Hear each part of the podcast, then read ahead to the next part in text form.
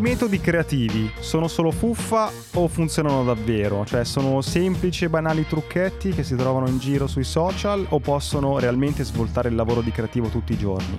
Ne parleremo con il nostro ospite di oggi che è sociologo e scrittore e che soprattutto si occupa di ricerca, formazione e consulenza alla creatività e all'innovazione. Come funziona il pensiero laterale e quello convergente? Come si può cambiare prospettiva? Perché è meglio lavorare al bar? E perché a scuola la creatività non viene insegnata?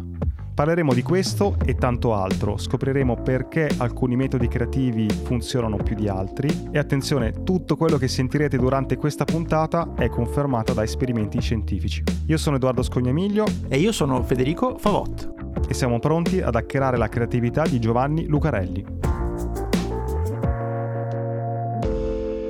Ciao. Ciao Eccolo. ragazzi, buongiorno. Ciao. Eccoci qua. Vedo che hai dei libri che riconosco, quelli con la... Con Ma la... facciamo il gioco, facciamo il gioco cielo, cielo tra voi due, che avete entrambi su Zoom e voi non vedete, ma guarda, entrambi hanno una libreria invidiabile. Guarda, e de... credo tutti i temi sulla creatività. Guarda questo, il, il, mio ditino che ti indica dietro questi libri qua, sono quelli che tu hai lì. Ce li anche lui. Piano, cielo. Esatto. esatto, esatto. Mi sa che quello è o mappe mentali di Buzan, credo, uno, poi uno è tecniche di creatività, vedo. Cioè, esatto. Strumenti di creatività. Quest'altro invece è Eureka.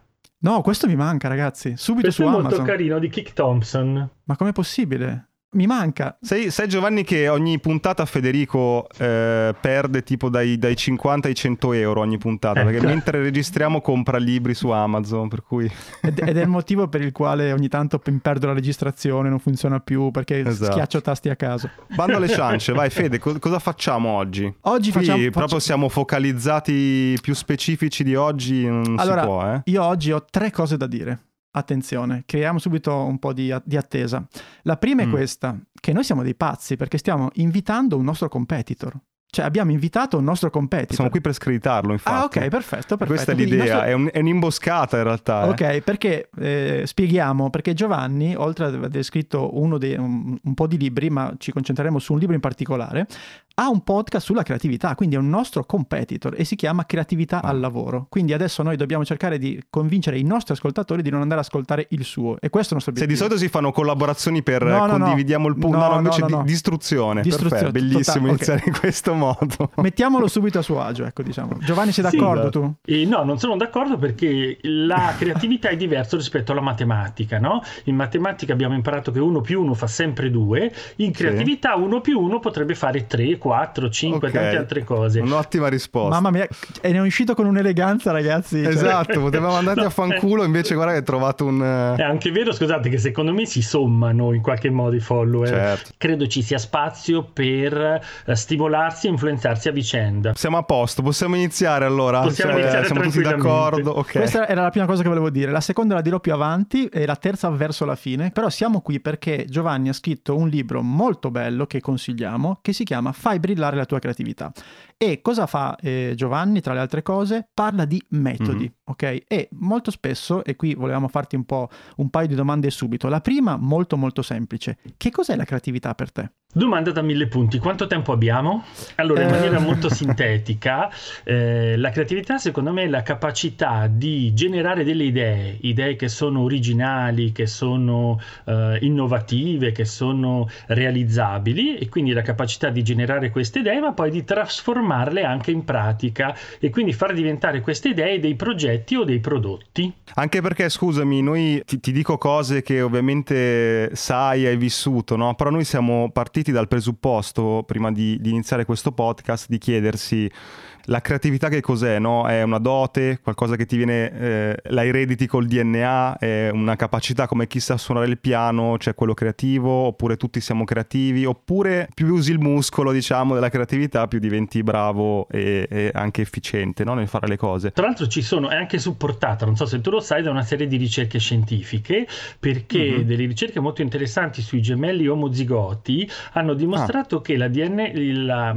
creatività dipende per un 33 3%, quindi circa un terzo dal nostro DNA, quindi corredo genetico, okay. e per i okay. due terzi invece dalla nostra esperienza, dall'ambiente in cui cresciamo e dall'allenamento che facciamo. Quindi come dicevi tu, qualcuno sarà nato un po' più fortunato, ma tutti abbiamo i due terzi di spazio per allenarci per e per migliorare. È un po' quello che stiamo cercando noi di portare avanti come concetto, no? cioè siamo tutti creativi a, a, livelli diversi e quindi è importante che questa creatività in qualche modo venga eh, anche un po' insegnata, no? perché l'altra cosa che volevamo chiederti era questa, quando senti parlare di metodo, no? molto spesso lo associ a scorciatoia, cosa meccanica, eccetera, invece non è per niente così. Sì, fai una doccia, fai una doccia sì, e vedrai da, che pe, ti usciranno le idee. Esatto Esatto, invece mh, quello che tu eh, poi hai distillato non li vedremo tutti, tu ne hai, ne hai individuati 12, non avremo né il tempo insomma né la voglia, poi leggetevi questo libro perché ve lo riconsigliamo, però vorremmo scorrerne un po' con Beh, te. non è la voglia, qui, qui ti è uscita una frase un po' da hai rotto il patto dicendo non abbiamo voglia. Eh? Che cosa ho detto? Eh, forse non abbiamo il tempo, non abbiamo voglia. È un po' uscito dal ah, patto no, iniziale. No, eh, sembrava un po' okay, una. Ok, tanto so che non, al montaggio questa non la taglierai apposta per farmi fare una figuraccia esatto. di merda.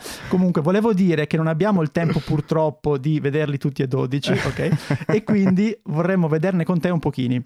Vai, vai, vai. E quindi vorremmo andare col, con uno dei tuoi metodi, che era questo di cambiare prospettiva. Okay? Sembra una cosa banalissima, ok? Dire vabbè sì, grazie, grazie, cambia prospettiva, grazie. Ma effettivamente come si può fare a livello pratico di cambiare prospettiva per diventare un po' più creativi? Sì, allora intanto faccio una piccola premessa. Tu parlavi di insegnare la creatività, io sono sociologo, per una decina d'anni ho insegnato all'università psicologia del lavoro all'Università di Urbino, dove mi sono laureato, e sociologia delle organizzazioni all'Università di Ancona. Mm-hmm. Questo solo per evidenziare che non solo i contenuti di questo libro, ma anche i corsi, le diverse cose che tratto hanno una base scientifica. Lo dico certo. perché come sapete, la creatività è un ambito un pochino borderline, per cui c'è a volte qualcuno che si improvvisa dicendo io ho avuto questa idea, avevo il maglione rosso, allora mettiamoci tutti i maglioni rosso perché fanno venire le idee. Quindi insomma, mm, così, certo. giusto per evidenziare che questi suggerimenti, come dicevi tu Federico, nascono insomma da evidenze scientifiche. Uh, cambiare prospettiva. Il problema di fondo è questo, che ognuno di noi osserva la realtà attraverso un paio di occhiali e mm-hmm. questi occhiali ce li costruiamo crescendo fin da quando siamo ragazzini, quindi dall'ambiente in cui eh, cresciamo, dagli studi che facciamo e non ci viene mai in mente di toglierci questi occhiali. Mm. Invece certo. il suggerimento che do appunto in uno dei capitoli del libro è proprio questo, e cioè la capacità di cambiare alcuni aspetti. Allora, un primo suggerimento è cambiare posizione. Uh, a me era piaciuto mm. molto quando era uscito diversi anni fa il film L'attimo fuggente, in cui il professore, come ricordiamo tutti, fa salire gli studenti in piedi sui banchi e sulla cattedra sì. per cambiare punto di vista. Ecco, questo secondo me è un suggerimento semplice ma utile. Cambiamo posizione, cosa vuol dire? Non guardiamo il lavoro sempre dal nostro punto di vista. Un altro aspetto, che anche questo sembra banale, ma poi alla lunga fa la differenza, è la capacità di ampliare i nostri orizzonti. Significa mm. fare qualcosa di insolito. Allora, viaggiare fin quando era possibile, e adesso auguriamoci mm. che torni presto questa opportunità, eh, leggere libri, seguire corsi, tutte cose che ci portano fuori dalla nostra zona di comfort e ci fanno sperimentare nuovi approcci e nuovi punti di vista. Cioè, tu dici, eh, per calarlo un esempio, per dare un po' una, una di dimensione visiva questa cosa. Allora, eh, cambiare orizzonti e leggere eh, cose diverse vuol dire impegnati magari a pescare un libro che non c'entra niente con le tematiche che affronti di solito. Eh, quali possono essere degli esempi su un cambio di prospettiva anche di posizione?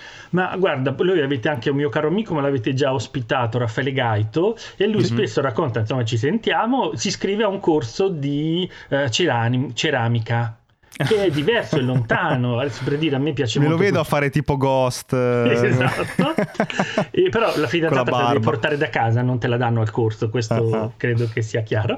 E dicevamo, e quindi la possibilità di iscriverci a un corso che è diverso da quello di cui ci occupiamo. Per dire, a me piace molto cucinare, mi occupo un po' di giardinaggio, ma attività che sono diverse da quelle che certo. facciamo perché ci danno un punto di vista. Qual è il fine? Questa cosa mi può servire per un'idea o proprio pormi in una condizione estranea, cioè al di fuori della quotidian- mia quotidianità, mi può aiutare a trovare delle idee. La seconda che hai detto, perché okay. metterci fuori dal contesto ci aiuta a sperimentare cose nuove, indipendentemente dalla ricerca di una ricaduta immediata. Poi okay, molto certo. probabilmente arriva, però la partenza è faccio un corso di pittura, di lavoro sull'incisione sul legno perché mi piace, mi incuriosisce. Poi scoprirò che le tecniche di dipinto della ceramica o di incisione del legno possono avere degli elementi in comune o degli spunti utili per un mio problema o un mio lavoro. Però il punto punto di partenza è invece uscire. Vi faccio una domanda a entrambi perché non ho la risposta, perché eh, come fai a trovare cose che in qualche modo sono fuori dalla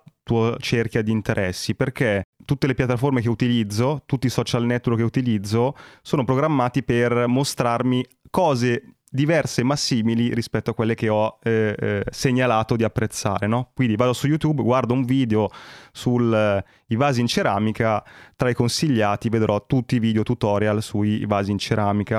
Un po' gli strumenti che ci danno benzina sono programmati per uniformare un po' gli interessi. Lo chiedo entrambi, voi che fate per andare a sbattere contro qualcosa di nuovo, imprevedibile? Allora, io sono aperto. Aperto vuol dire che ho uno sguardo attento, sono curioso e mi guardo intorno. Un esempio banale con cui abbiamo riso con gli amici, sono stato all'Università di Sassari a tenere alcune lezioni, poi la sera mi hanno invitato a cena persone che non conoscevo, siamo stati a cena insieme, uno di questi era agricoltore e mi sono fatto raccontare tutta una serie di tecniche di agricoltura mm, che sono lontane dal mio lavoro e probabilmente non applicherò mai, però per dire ho scoperto che esistono veramente le pecore nere all'interno del gregge e che non vengono mai acquistate ma vengono invece regalate perché è una sorta di portafortuna. Ah, sì, portano sfiga. Ah no, eh, portafortuna, ok. Sì, sì, e quindi insomma ecco, ambiti, tenendo gli occhi aperti, guardandoci intorno, scopriamo veramente cose che sono lontane. Questa è un'ottima indicazione. Atta- sai cosa? Attaccare bottone con sconosciuti o comunque provare a parlare con uh, persone diverse, nuove mentre sei per strada, in coda. A me è capitato di fare delle scoperte così. Sì, no, è vero, Fede, è vero. Tu, tu, fai qualcosa... No, per rispondere sul discorso di internet, eh, due cose. Una, eh, mm. molto spesso per, no, sai, noi barboni che vogliamo leggere anche l'undicesimo primo articolo del Corriere quando abbiamo, no, cioè, arriva il paywall, vai in navigazione anonima, a quel punto mm-hmm. non mhm. sei più nessuno e quindi eh, ti arrivano, ah, ti arrivano delle può cose. Può essere esatto. un'idea. Esatto. La seconda è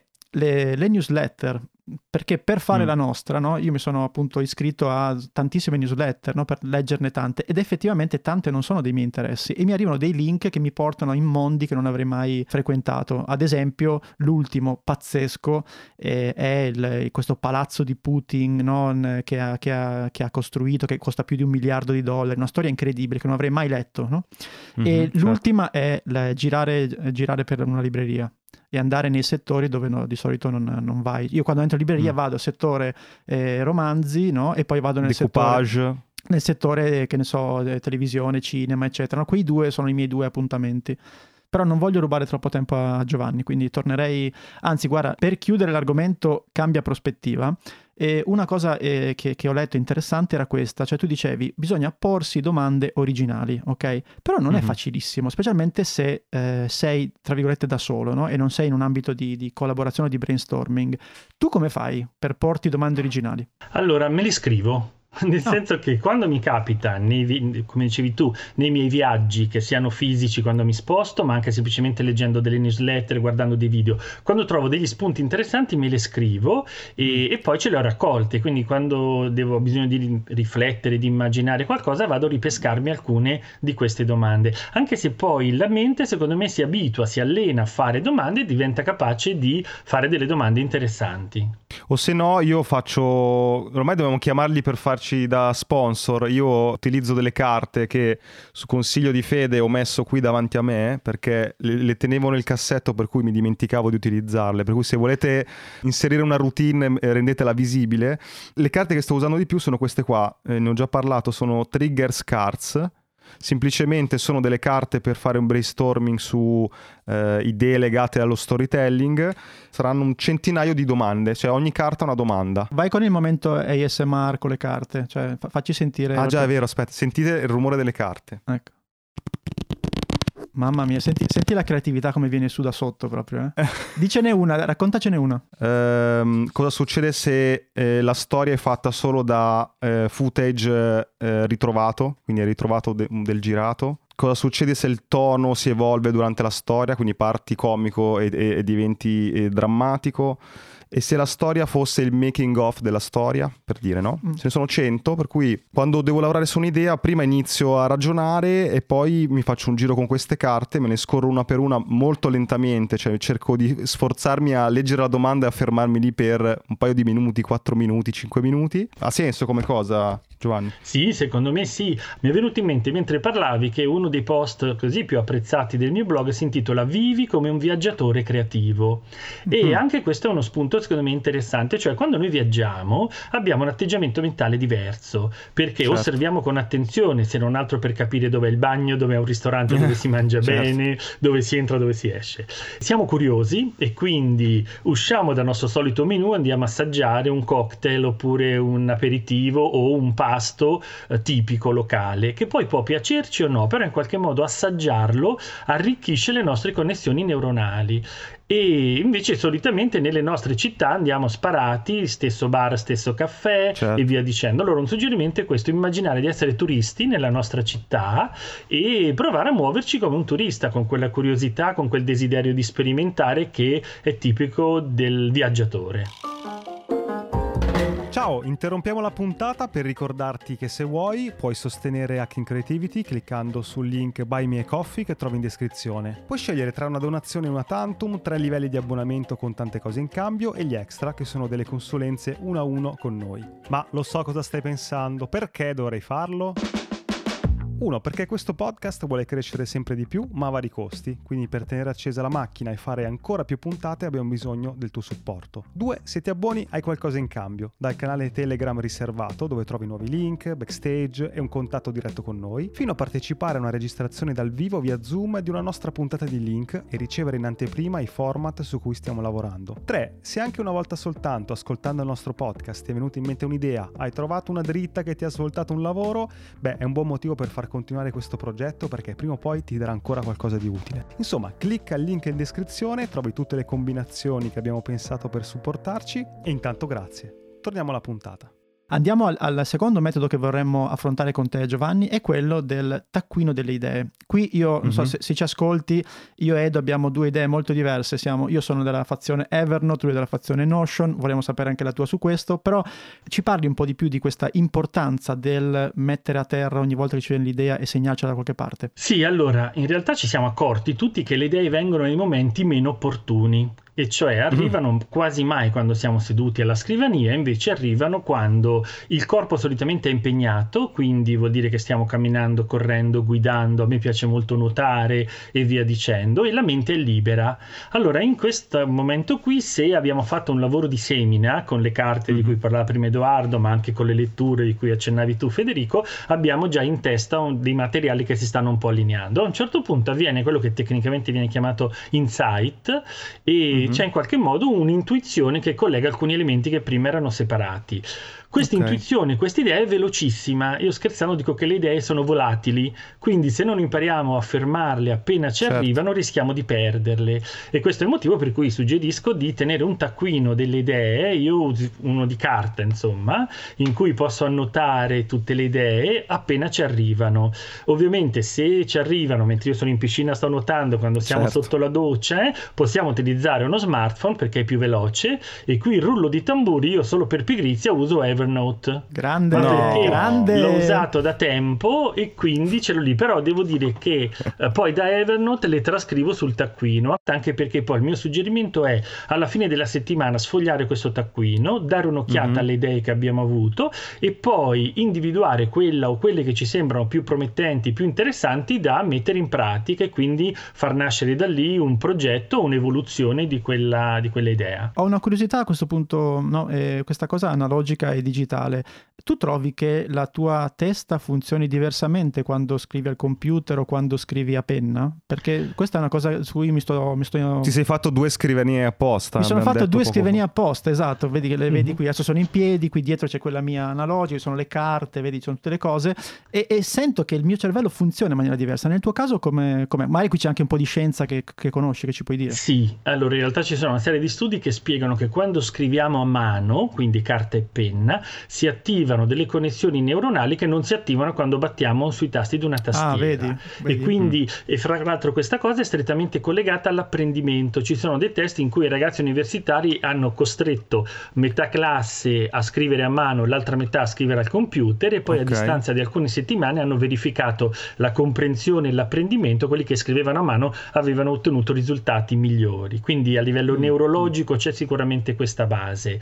E a livello psicologico, secondo me, sì, c'è il gesto della mano comunque è un gesto primitivo, fra l'altro mh, è utile anche per dei momenti di impasse. Non so se conoscete Joël Dicker, che è uno scrittore no, eh, svizzero no. che ha scritto, adesso fate di sì con la testa perché ha scritto La verità sì. sul caso Enrique Ber. Ah, ah e... ah, sì, l'ho letto. Ah. Sì, quello sì, ok, non sapevo. Lui, tra l'altro scrive dei romanzi molto corposi, più o meno sì, una volta sì, l'anno, e, e perché mi scrive molto bene. E lui ha raccontato in diverse interviste che quando si trova in un punto di impasse, perché la descrizione di un personaggio non funziona, oppure la svolta da dare alla storia, sapete che i suoi sono sempre libri gialli, quindi poi certo. c'è qualcosa da scoprire. Quando c'è un impasse, anche in quella svolta, lui toglie il computer, prende carta e penna, si mette a scrivere a mano e riesce a sbrogliare questi momenti di impasse. Io cerco di integrare queste cose. Personalmente, da qualsiasi idea o progetto, parto con una mappa mentale, carta e penna, carta e matita veramente, e la disegno, la traccio e poi vado avanti. È molto molto interessante questa cosa. E passerei a un altro metodo, che è questo. Prenditi il tempo per pensare. Allora, questa sembra una cosa veramente molto banale, no? Che tu dici, ok, grazie, ma effettivamente cosa possiamo fare per far sì che... Quando questo... è che uno si prende il tempo per pensare? Se non è per... Esatto. Ah, ho quel lavoro, quella scadenza, allora devo pensare? Esatto, quindi eh, ecco, come, come, come può aiutarci da questo punto di vista? Allora, la riflessione da cui sono partito è che la fretta è una cattiva consigliera anche per la creatività. Ci sono certo. una serie di ricerche svolte principalmente da Teresa Mabile, le quali hanno dimostrato che più è forte la pressione su una persona e minore è la sua abilità creativa. Scusa, eh, piccola parentesi, ma quindi che tutti quei, quelli bellissimi meme che troviamo su Instagram in cui c'è il grafico della consegna di un lavoro, no? Che hai 90% cazzeggi e poi c'è la, il, il 10% manca un giorno la deadline, mi butto sul lavoro, è completamente sbagliata come cosa oppure forse un po' la fretta ti, ti dà quell'energia in più per trovare una soluzione. Allora, ho capito cosa dici. Secondo me è un andamento tipico di chi non è allenato ah, okay, e certo. non si allena, non, non, diventa esperto nella creatività. È vero, nella maggior parte dei casi, come abbiamo fatto tutti all'università, tendiamo a fare poco no? nell'80% del tempo, poi gli ultimi pochi giorni prima dell'esame Panico, della consegna paura. c'è un picco. Allora, il discorso qual è? La pressione temporale, solitamente la fretta non aiuta la creatività, la inibisce. Però mm-hmm. ci mhm. sono alcune eccezioni, e cioè Mm. Quando abbiamo fretta e contemporaneamente siamo fortemente motivati, vuol dire che ci teniamo ah, a quel risultato, certo. a quella cosa, e riusciamo a lavorare in un ambiente tecnicamente si dice supportivo, allora succede la magia e l'esempio che cito anche nel libro è quello della missione Apollo 13 immagino che abbiate visto il film certo. a un certo, certo punto c'è un problema a bordo dell'EM del modulo LEM e quindi devono adattare i tubi rotondi a, all'attacco che è quadrato e allora lì c'era una forte motivazione perché i colleghi sarebbero morti se non trovavano una soluzione eh, certo. un ambiente supportivo cioè non si criticavano le persone del gruppo ma si davano supporto si davano davano incoraggiamento. Allora questa cosa fa scattare in qualche modo la magia. Però tornando a noi, così anche per rispondere alla domanda di Edoardo, il suggerimento, quello che io cerco di fare è questo. Appena mi arriva una richiesta, adesso genericamente un brief, organizziamo mm-hmm. tre giornate di formazione per queste persone con questa finalità, oppure la consegna di un articolo, di un libro, quello che volete, io cerco subito di buttare giù delle idee e quindi mm-hmm. a caldo preparo una mappa mentale, solitamente a mano, in cui scrivo due o tre idee che mi vengono in mente per impostare un po' la situazione. Dopodiché mi prendo quel tempo per pensare, che in realtà è un tempo in cui faccio altro, quindi io mm, svolgo altre okay. attività lavorative, oppure come vi accennavo prima, cucino, vado a passeggiare, altre cose. In quel momento il mio cervello che ha raccolto le informazioni e che ha compreso qual è l'obiettivo, lavora in background e poi puntualmente arrivano due o tre intuizioni, idee che io vado a notare sul taccuino e vado a riportare nel progetto. Non so se sono stato chiaro. Sì, sì. molto interessante. Cioè... A me capita, guarda, eh, non ho una statistica, ma rispetto a quello che dici tu, le, le migliori idee che ho avuto sono quelle che mi sono venute in mente il secondo dopo in cui ho ricevuto la richiesta. Cioè, sai quando dobbiamo fare questa cosa qui e dici, bah, provo a pensare cosa potrebbe essere così a gratis ti vengono in mente una o due idee di solito rispetto poi alle ore che ti prendi dopo per eh, ragionarci c'è sempre qualcosa di buono nel eh, primo miglio come dire allora dovrebbe essere l'eccezione perché okay. allora, capita ah, anche a me io credo che venga capiti alle menti allenate consentimi questo mm. Edoardo invece no le ricerche scientifiche ci dicono il contrario se iniziamo a fare okay. brainstorming individualmente o con un piccolo gruppo e cominciamo a scrivere le idee le prime 10 idee a seconda di quante ne generiamo però il primo gruppo di idee sono piuttosto scontate, perché sono okay. idee ordinarie. Poi se andiamo avanti ancora un po', cominciano ad esserci delle idee un po' originali perché facciamo fatica, andiamo a scavare, e poi ancora avanti, se abbiamo la, la costanza di procedere a scrivere, dico per dire, 50-60 idee, è molto più probabile statisticamente che nelle ultime 15-20 ci sia qualcosa di particolarmente originale e geniale. C'era un mio insegnante che mi diceva sempre di evitare la prima osteria, no? che era il primo posto, la prima idea che ti, che ti viene, ed effettivamente quel concetto lì mi è rimasto, mi è rimasto impresso. Eh, aggiungo una piccola cosa sui metodi per no, eh, lavorare senza, non a ridosso della deadline. Quando io devo scrivere una sceneggiatura, molto spesso faccio così, divido le scene, metti 50 scene, ok? Poi le eh, metto eh, ogni, ogni tot scene, 5, 6, 7 scene, met, metto una pausa, ok? Quindi una sorta di reward per me quando le faccio e poi scrivo l'ultima anche se poi la devo riscrivere, perché mi sembra psicologicamente di aver finito. E questa cosa mi, mi, rilassa, è una cosa probabilmente un po' matta, però... E poi torno indietro... Ma in che, scusami Fede, in questa cosa che stai dicendo, che arco di temporale ha? Cioè, scrivo le prime scene in una settimana e poi ho il reward o è sulla giornata di lavoro? No, è sulla, gior- sulla, giornata di lavoro. Allora, hai centrato un argomento interessante. La nostra mente si muove più velocemente se il traguardo ci sembra vicino. Ah, e quindi ci sono questo. anche dei trucchi, questi forse l'avete visti, un po' di persuasione, così io dico di, di bassa lega. Eh, le, qualsiasi scheda fedeltà, che si tratti del benzinaio, lavamacchine, la libreria, se ti danno 8 spazietti, 8 caselle, ogni volta che fai un acquisto lo, ti mettono la crocetta e alla fine hai un premio, se te ne danno 8, le persone hanno una certa frequenza. Se invece te ne mettono 10, ma i primi due sono già segnati, quindi in qualche modo sei avvantaggiato, tu devi comunque fare 8 caselle, però il 40% di persone in più lo completa perché gli sembra di essere già a buon punto. Cavolo, eh no, questa, questo è interessante. Forse il mio cervello funziona esattamente così, cioè praticamente eh, c- di, cerco di dire guarda che sei, sei già a metà del, del, lavoro, anche se in realtà non, quindi è, è, un modo di prenderlo in giro fondamentalmente. E poi c'è un altro, passerei ad un altro metodo, eh, che è quello di um, sfruttare l'ora migliore per avere buone idee. No? Questa cosa è abbastanza interessante per me perché quando ero più giovane lavoravo molto di più la notte. Adesso alle 10 e mezza devo andare a dormire perché probabilmente sono anziano, non ce la faccio più. Però vedo che la mattina è sicuramente più produttiva del pomeriggio e eh, vedo che le idee migliori mentre mi faccio la doccia. Questo proprio c'è cioè, sempre. Però, proprio questo, quello sotto la doccia è proprio da, um, è da proprio cliché, cliché però, totale, eh, però ci è, sta, certo. Come facciamo a capire per, per noi creativi o per chi vuole imparare la creatività qual è l'ora migliore, no? Perché immagino che sia diversa per tutti. Sì, allora, diciamo che intanto ognuno di noi in maniera abbastanza intuitiva comprende, come accennava Federico, se è un pochino più un'allodola o un pochino più un gufo. Le allodole, lo sappiamo, sono quelle che si alzano presto la mattina, hanno subito energia, danno il meglio di sé nella prima parte della mattinata, della riunione, della settimana e poi gradatamente si spengono. I gufi invece al contrario fanno fatica ad alzarsi. Ho degli amici che prima del terzo caffè non sanno chi sono, mm, che cosa certo. devono fare, però poi sono molto più attivi e quindi danno maggior contributo, maggiore energia nella seconda parte della giornata, nella seconda parte della riunione, della settimana e via dicendo. Allora, avere già chiaro questo ci aiuta a comprendere un po' i nostri picchi di energia. La cosa che io però trovo interessante è che questo approccio è controintuitivo rispetto alla creatività, e cioè l'ora migliore per avere idee creative non è quella che non pensiamo.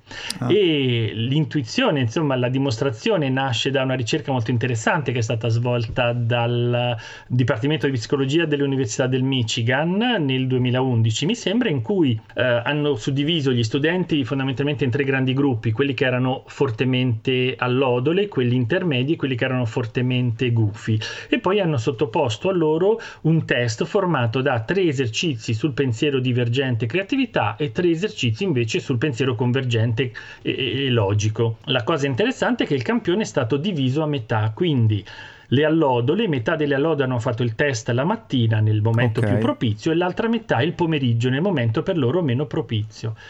E la stessa cosa per i gufi. Ciò che è emerso è che gli esercizi sul pensiero divergente hanno dato risultati molto più validi, molto più interessanti, svolti fuori dall'orario migliore. Quindi le allodole mm. che hanno svolto il test il pomeriggio, in un orario che per loro non era consono, hanno certo. ottenuto dei risultati migliori. Per cui se sei un'allodola e sei molto energetico la mattina va benissimo, prova però poi il, contrario. il pomeriggio e la sera prova a ritagliarti un'ora per pensare a quel progetto, magari ti vengono delle intuizioni interessanti. Salterei un, a un altro metodo metodo, se sei d'accordo, perché, l'hai, perché l'hai appena citato, no? questo test che hanno fatto nell'Università del Michigan su pensiero convergente, divergente, eccetera.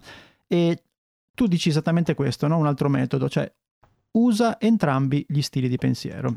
Intanto se ci puoi ricordare no, la differenza tra questi, tra questi, due metodi e poi perché è importante usarli entrambi. Allora, i due stili di pensiero secondo me sono le gambe che permettono alla creatività di camminare. Se noi abbiamo una gamba sola non è che non camminiamo, però facciamo tanta fatica e non andiamo lontano. Allora il suggerimento è di usarle tutte e due proprio perché ci consentono di muoverci e di camminare con maggior agio. Eh, che cosa sono? Probabilmente chi ci ascolta ne ha sentito parlare, però fondamentalmente il pensiero divergente è quello che ci consente di aprire un ventaglio di opportunità, di possibilità e quindi è quello che utilizziamo quando dobbiamo generare o immaginare tante soluzioni o tante idee per eh, le nostre attività, per risolvere un problema. È sinonimo di pensiero laterale oppure il pensiero laterale è un'altra cosa? Allora, bella domanda. Si assomigliano però di pensiero divergente ha parlato Paul Guilford nel 1956. Di pensiero okay. laterale ha parlato, ha parlato Edward De Bono a metà degli anni 70.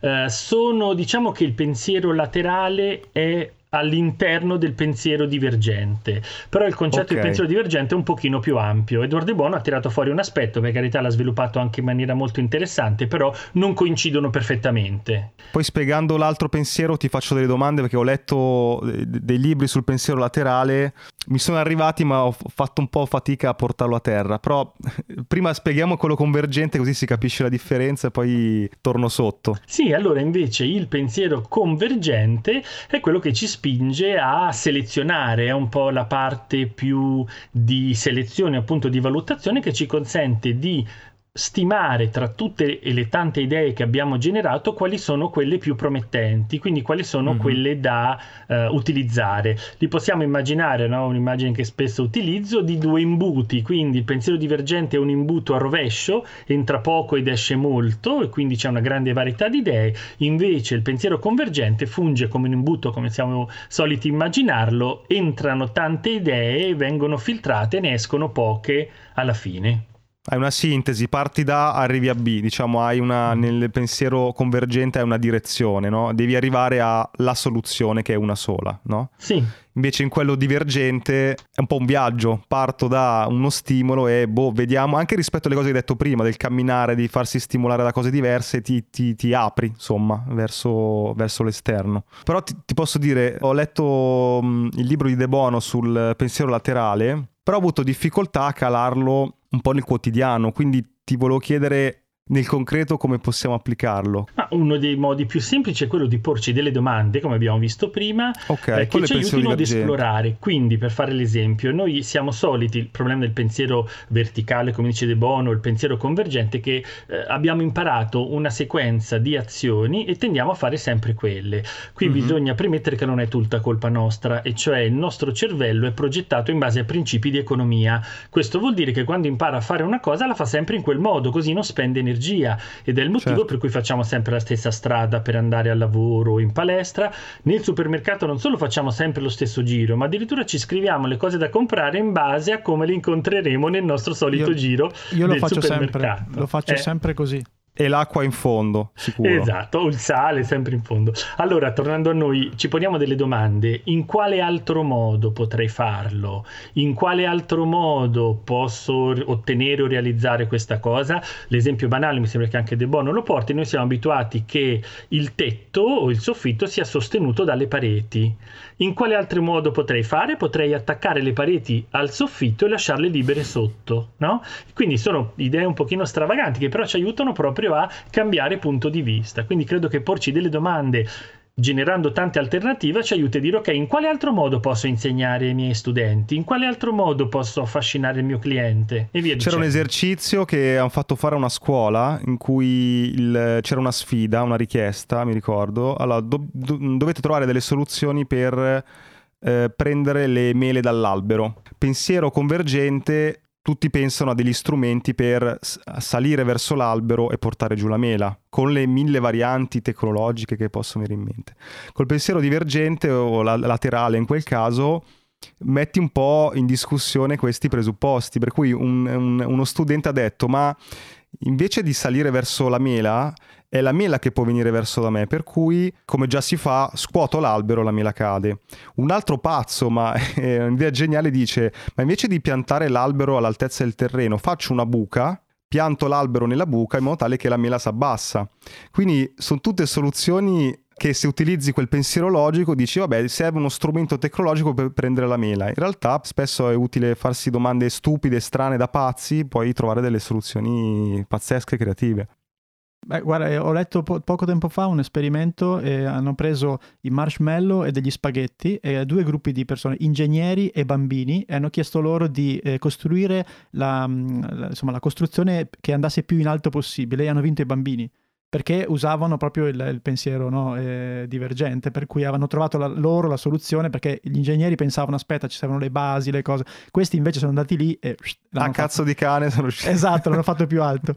Ma infatti su, piccola parentesi, Vai. interessa solo a me, però ehm, dicevi che eh, Giovanni che siamo programmati per utilizzare quel pensiero logico, diciamo, però è un po', lo sto vedendo, sto facendo ragionamenti adesso perché ho una figlia piccola, è un po' anche la scuola che eh, almeno quella classica che è strutturata per darti dei voti, per darti un premio se segui alla lettera la ricetta e non ragioni in maniera completamente opposta. Hai ragione, il nostro sistema formativo, scolastico, universitario è molto più focalizzato sulle risposte che sulle domande, mm. no? E i ragazzi vengono premiati se danno la risposta giusta, non se fanno una domanda originale, anche perché se fanno una domanda originale e il professore non sa rispondere sono guai. Allora, per sicurezza, diamo solo risposte. E c'è un collega che dice scherzando, ci hanno fregato quando ci hanno insegnato a colorare dentro gli spazi. Eh già, e quindi ci hanno un pochino inquadrato. È vero. E, è vero, e quindi quello che possiamo fare è cercare di aiutare anche i nostri ragazzi, i nostri bambini, a fianco allo studio normale che sviluppa il pensiero eh, convergente, che è comunque importante, creare degli spazi in cui ci sia un altrettanto sviluppo del pensiero divergente. Quindi devi smetterla, Edo, di far sentire a tua figlia in loop il nostro podcast. Non serve. La, esatto, la stai, per la stai, provare la stai rovinando. la stai rovinando. No, passiamo ad un altro metodo. Questo mi interessa tantissimo perché anche su questo abbiamo, io ed abbiamo, abbiamo come dire, opinioni diverse. E tu dici di ascoltare il brusio creativo. No? E quindi fai vari esempi, scrivete al bar, immaginatevi nella natura. Però perché a questo punto eh, insisto sul lato scientifico, perché è importante questo brusio per la creatività? Cioè brusio inteso proprio come rumore? Sì, un rumore di sottofondo. O avere intorno qualcosa. Mm-hmm. Un rumore di sottofondo, sì, anche qui ci sono delle ricerche molto interessanti svolte da un professore che si chiama Ravammeti, il quale ha preso degli studenti e gli ha dato dei test sulla creatività da fare. E loro erano convinti che l'esercizio, quindi il test fosse risolvere gli esercizi, loro invece stavano variando i rumori di sottofondo. E ah. quello che hanno notato è che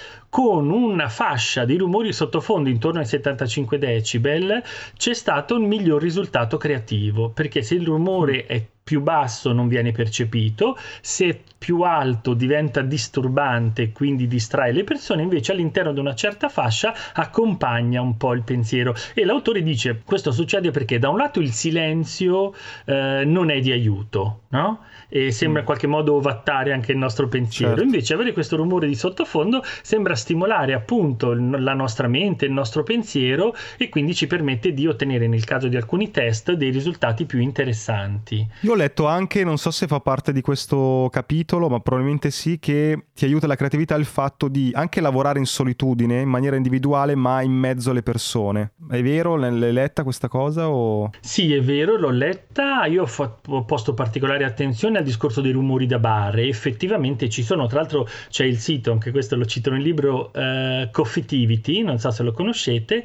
in cui una, la storia startup è molto simpatica perché ci sono dei ragazzi che lavoravano all'interno di un ufficio e poi mm-hmm. seguivano un master e dovevano fare un, un, work project e quindi avevano immaginato un sistema per tenere le bici sopra le macchine con antifurto satellitare e via dicendo e andavano a lavorare in un bar nel fine settimana.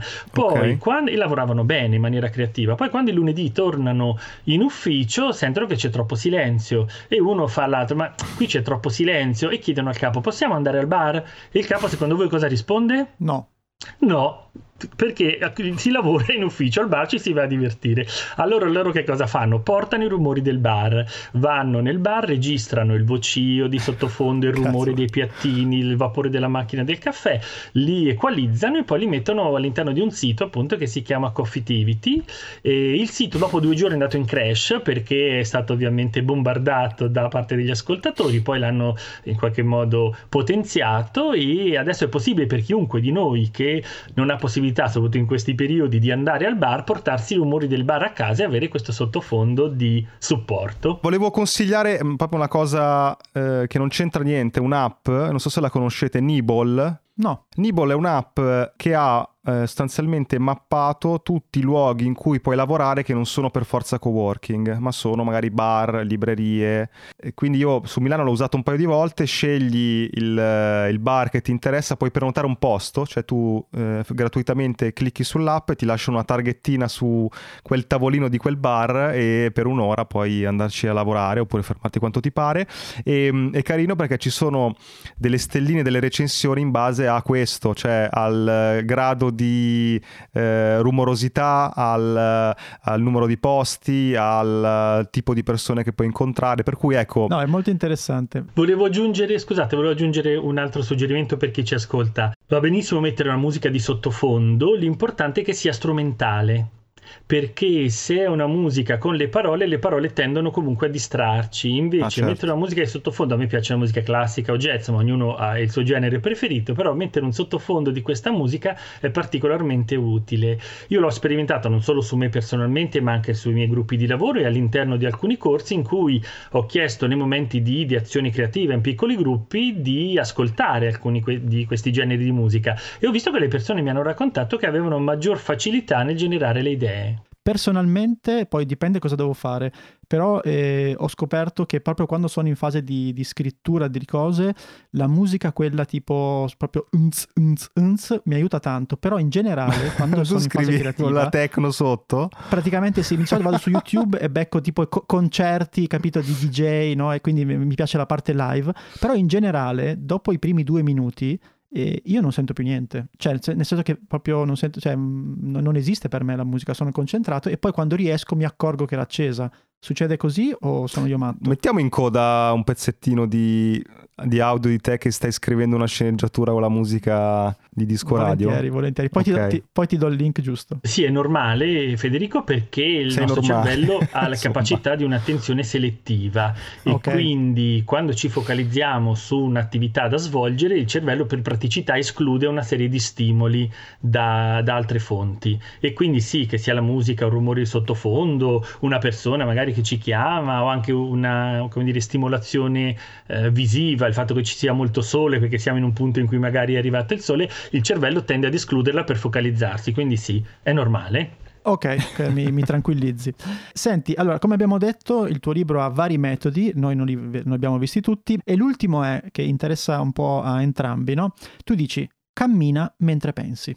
Ok, quindi diciamo unire un po' un'attività motoria o sport, eccetera, no? In questo caso, perché è così importante? Allora, è verissimo, è importante, ma lo sappiamo da almeno 300 anni avanti Cristo, cioè da quando Aristotele faceva lezioni ah, in si piedi. facevano le, le vasche, esatto, i peripatetici e perché camminavano lungo i peripatoi, no? i corridoi. Quindi in qualche modo il concetto di apprendimento, di ideazione collegato al camminare, al movimento c'è veramente fin dalla Lo diceva Tlon, eh, cos'era, eh, diversi filosofi, forse Nietzsche o Hegel, si facevano 20-30 km al giorno di, sì. di camminata è vero? Sì, effettivamente credo che fosse Nietzsche, credo che fossero 7-8 ore al giorno di camminata, Madonna. che comunque è molto, sì sì. Quindi questo qui, allora lo sappiamo dalla, dall'antichità, eh, diverse ricerche hanno dimostrato come sembra esistere una correlazione tra il movimento delle gambe, quindi del corpo, e alcune connessioni neuronali. In pratica significa che se stiamo seduti certe idee non ci vengono, se camminiamo invece ci vengono. Sì, e sì. la cosa interessante è che però non è particolarmente importante il contesto in cui camminiamo, per oh. cui dei test interessanti hanno dimostrato che se la persona stava seduta aveva un certo rendimento nei test, se invece camminava aveva ovviamente un rendimento maggiore con un maggior numero di idee, però non c'era differenza tra quel, quando camminava su un tapirulan di fronte a un muro bianco, per intenderci, okay. oppure quando camminava all'aperto in un parco in mezzo al verde e via dicendo. Per cui l'importante è muoverci perché questo muovere attiva una serie di connessioni e collegamenti neuronali, oltre al fatto di rilasciare una serie di ormoni di sostanze che sono particolarmente utili anche all'ideazione. Questa cosa del Questo... capillular mi sorprende, cioè, sì. pensavo che invece la parte di natura fosse importante. Sai quelli che parlavamo in una, forse la scorsa puntata, no? di, parlavamo di idee di business no? sì. e una delle indicazioni è quello di prendere un settore, un settore che funziona e utilizzarlo in maniera completamente diversa. Io so che Fede stava pensando, ma magari i tapirulano sono sempre stati venduti a livello di marketing per eh, migliorare la tua condizione fisica. Facciamo una linea di tapirulan per la creatività. Per allenarti di, sulla creatività. Ne venderemo due probabilmente con questo, però... Sì, eh... cioè forse tre se lo paghiamo a Giovanni, però insomma diciamo che se... siamo in quella cosa lì, però sì. Senti, no, prima Edo ha tirato fuori un argomento molto importante, perché tu sei anche professore, no? Lui dice a scuola a mia figlia insegnano, no? insegnano le risposte e non le domande. Ma secondo te perché la creatività non si insegna a scuola? Allora, è una bella domanda, ma la risposta è altrettanto facile. La scuola è stata programmata, i sistemi scolastici che stiamo utilizzando sono stati in qualche modo programmati nell'Ottocento e nell'Ottocento ah, abbiamo no. avuto dal punto di vista sociale il passaggio dalla società agricola alla società industriale. Nella società industriale non servivano persone che pensassero. C'era già qualcuno certo. che si chiamava Maynard Keynes, insomma Ford e via dicendo, i quali avevano già messo a punto il miglior modo per svolgere un lavoro lavoro, perché il lavoro era ripetitivo e più avvicina, il lavoratore si avvicinava a questi standard, più era bravo e meglio funzionava l'azienda. Però certo. poi ci siamo accorti, come diceva un collega, che ogni due braccia c'è un cervello gratis e quindi mm. era possibile sfruttarlo questo cervello. E allora la fatica che stiamo facendo, non che non stia avvenendo niente, eh, io sono anche in contatto con diversi docenti che stanno portando delle innovazioni interessanti, però fondamentalmente la scuola è stata riflesso di questa società società che serviva per preparare le persone ad essere metodiche. Poi ci siamo accorti quasi all'improvviso che il mondo è cambiato e che adesso non serve, adesso ormai sono vent'anni che non serve essere solo metodici e precisi, ma bisogna essere creativi, bisogna essere certo. flessibili, capaci di trovare risposte sempre nuove a problemi sempre nuovi e quindi bisogna rimmaginare anche il tipo di insegnamento, il tipo di modello scolastico una cosa che mi ha colpito molto del tuo libro, un po' l'hai anticipata con quello che hai detto adesso, no? l'importanza della creatività. E, e tu scrivi che um, il cambiamento è sempre più veloce e questa cosa che hai trovato era molto bella, cioè tu hai detto L'era agricola l'abbiamo misurata no, in millenni, l'era industriale in secoli, l'era de- della conoscenza in decenni ed è questo il, no, il, perché la creatività è così importante adesso. Sì, allora diciamo che il cambiamento ha accompagnato l'umanità fin appunto dalle società primitive, però i tempi di questo cambiamento stanno mutando e quindi mentre i primi cambiamenti erano molto lunghi, dalle ere insomma, geologiche e via dicendo, adesso ci stiamo rendendo conto che invece le onde diventano sempre più brevi, come diceva Montale, mm-hmm. quindi di fatto eh, dobbiamo allenarci ad essere sempre più veloci a reagire e anticipare il cambiamento perché i cambiamenti sono velocissimi.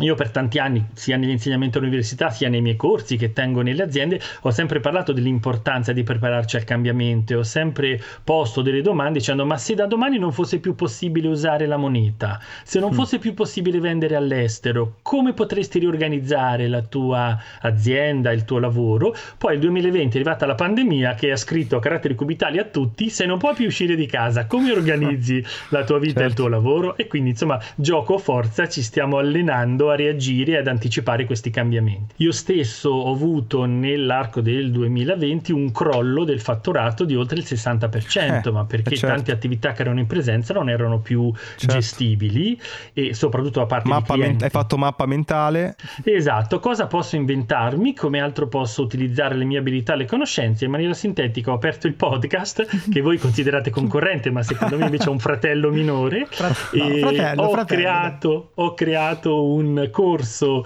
che si intitola Mindset Creativo, pensare come un genio, focalizzato proprio all'utilizzo di un approccio mentale che sia divergente, creativo. E poi ho scritto questo libro di cui stiamo parlando in A questa Tutte queste puntata. attività le hai messe in piedi da un anno, diciamo, questi, questi progetti di cui ci hai parlato adesso, Sì. proprio per per emergenza Covid. È molto interessante questa cosa. Poi vogliamo dare una chicca ai nostri lettori su quanti, in quanto tempo ho scritto questo libro? Aspetta, se è troppo poco poi mi ferisce e mi sento male. Quanto, in quanto l'hai scritto?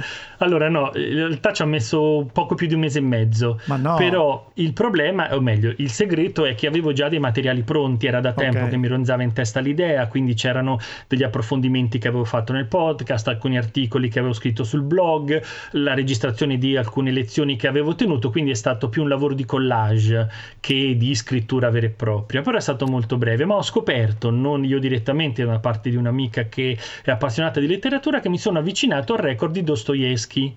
Non Ah, so se lo ma dai. conoscete. È un ragazzo, un ragazzo in gamba, un ragazzo in gamba. Perché a metà del 1800, nel 1860 siamo, eh, mentre Victor Hugo ha impiegato 15 anni per scrivere I Miserabili, da quando gli è venuta l'intuizione iniziale a quando è uscito il presa libro. comoda. Non è che Mhm. 15 anni ha pensato solo a quello, ha scritto altre Certo. cose, però si è trascinato questa scrittura. Dostoevsky invece aveva scritto Delitto e Castigo e stava uscendo a puntate, però lui era, eh, aveva il vizio del gioco e quindi era in qualche modo inseguito dai creditori. E allora ha detto all'editore: Senti, ma se io pubblico un altro libro al di là di Delitto e Castigo, Così al volo. poi Eh. tu me lo pubblichi? E lui ha detto sì. Allora, per fare cassa, come diremmo noi oggi, ha scritto Il giocatore, che tra l'altro parla di persone coinvolte in casino e in giochi d'azzardo, e l'ha scritto in 28 giorni. Che aveva una materia prima dentro da cui attingere, quindi stava vivendo quell'esperienza, quindi aveva la fretta anche di... Ma scusa, Edo, abbiamo una musica confessione? Possiamo farla? Cioè, possiamo metterla sotto? Possiamo farla, la, sì, La puoi- vado su Artly, la scarico Esatto. e la metto. Ok, Perché eccola. qualche anno, qualche anno fa, non tantissimi, io ho tentato di scrivere un romanzo in un mese ad agosto e ho documentato questa, Ah, è vero. questa attività con un video al giorno. Ok, quindi Che era uno sbattimento perché mentre scrivevi il romanzo facevi il vlog in cui Esatto, raccontavi esatto. E alla fine sono riuscito ad arrivare alla fine, solo che eh, a differenza del tuo libro, il mio era una merda, capito? Per cui, per cui alla fine, diciamo, sono riuscito nel- nell'intento, ma è, è rimasto nel cassetto. Ma insomma. infatti ti ho seguito e mi sono perso questa cosa, ma il libro non esiste qui, non è uscito, non, non c'è. No, però è, è lì, è lì. Guarda, è, è sulla scrivania analogica. Quante pagine hai fatto? Eh, era un libro breve, insomma, era un po' tipo seta di baricco, capito? Cioè, che era un po', Ah. un po' cioè, parliamo di 120-130 pagine, era una storia molto... Però niente, era per chiudere. A questo punto, guarda... Però scusa fa- Federico, permettimi un suggerimento di marketing. Vai. Non dovresti intanto dire che è una cagata e non Ma dovresti è. dire che è lì, ma dovresti dire è uscita un'edizione limitata. Coloro che Esatto. fossero interessati possono mandarmi un'email e poi dici Eh, è ancora ok, meglio. Edo taglia tutto. Allora, e poi appunto cosa ho scritto? No, scherzo. No, era veramente, una, era veramente una, una cosa imbarazzante, nel senso che era- la storia mi piace molto, ma era scritto veramente malissimo. E io avevo una terza cosa da dire, se vi ricordate, ed è mm, questa, cioè molti dei metodi che abbiamo visto sono apparentemente banali. Molto semplici, ma sono quelli dai quali noi rifugiamo sempre perché ci sembrano, perché ri- inseguiamo sempre no, il, Eh, eh, il, titolo, il titolo può sembrare banale, ma poi come questa chiacchiera Esatto. interessantissima, quando ci entri dentro scopri che... Quindi la mia terza cosa, mondo. l'invito è questo, cioè di non pensare che le cose apparentemente banali siano quelle no, da scartare perché sono semplici, di andare sempre a cercare l'ultimo metodo, i 10 punti per... cioè eh, cammina. Cammina, però hai, hai capito scientificamente quanto è importante per la tua creatività. Per cui il mio invito Sì, è, que- è sai questo. cosa potrebbe essere anche? Eh, magari mh, mh, scegliene uno di metodo, no? non so se può aver senso Giovanni, scegliene uno e prova a applicarlo per boh, una settimana. Sì. C'è il rischio sempre di, di abbuffarsi troppo di metodi per cui ce ne sono troppa scelta poi non fai niente. No? Io sto provando a fare così, allora questa settimana uso questo metodo. Poi vedo, ma è andata bene, è andata male, continua, eccetera. Può essere un, un'idea. Sì, è un ottimo suggerimento, forse un po' più di una settimana, perché alcune cose sono più immediate, quindi in pochi giorni si vede il risultato. Quello di camminare di cui parlava Federico prima, invece magari ha dei tempi un pochino più lunghi. Certo. Non è che tu esci mezz'ora, torni e ti aspetti l'idea geniale. Però se per due settimane, tre settimane ti dai la pazienza e la costanza di camminare tutti i giorni o di seguire altri suggerimenti, sono piccoli cambiamenti che però messi tutti insieme nel lungo periodo ti permettono di vedere dei cambiamenti interessanti. Io scelgo, guarda, io scelgo il metodo 1 che abbiamo visto, quindi mi impegno per le prossime due settimane a entrare in contatto con cose completamente diverse da me e ve lo racconteremo nelle prossime puntate. Tu Fede, eh, Io, dai, scegliene uno. Guarda, scelgo il 4, cioè voglio capire, voglio... Sfrutta l'ora migliore sì, per avere buone idee. Cioè, esatto, cioè voglio, voglio, capire quello, cioè voglio okay. capire bene se sono un gufo o un'allodola o semplicemente un capriolo. Va bene, Giovanni, grazie. Grazie mille, è stata una chiacchierata fantastica. Grazie a voi, è stato molto piacevole chiacchierare insieme, in bocca al lupo per il vostro podcast perché secondo me state facendo un ottimo lavoro. Purtroppo è bravo il competitor, Fede. Eh sì, infatti. Casino. Fa, è un casino vero qui. Allora, dovremmo nella newsletter scriveremo questo, no? Allora, ogni tre episodi di eh, Hacking Creativity ne ascoltate uno di, Giov- di Giovanni. Questo, altrimenti non siete più nostri ascoltatori. Quelle cose lì, sai. Il pallone è mio.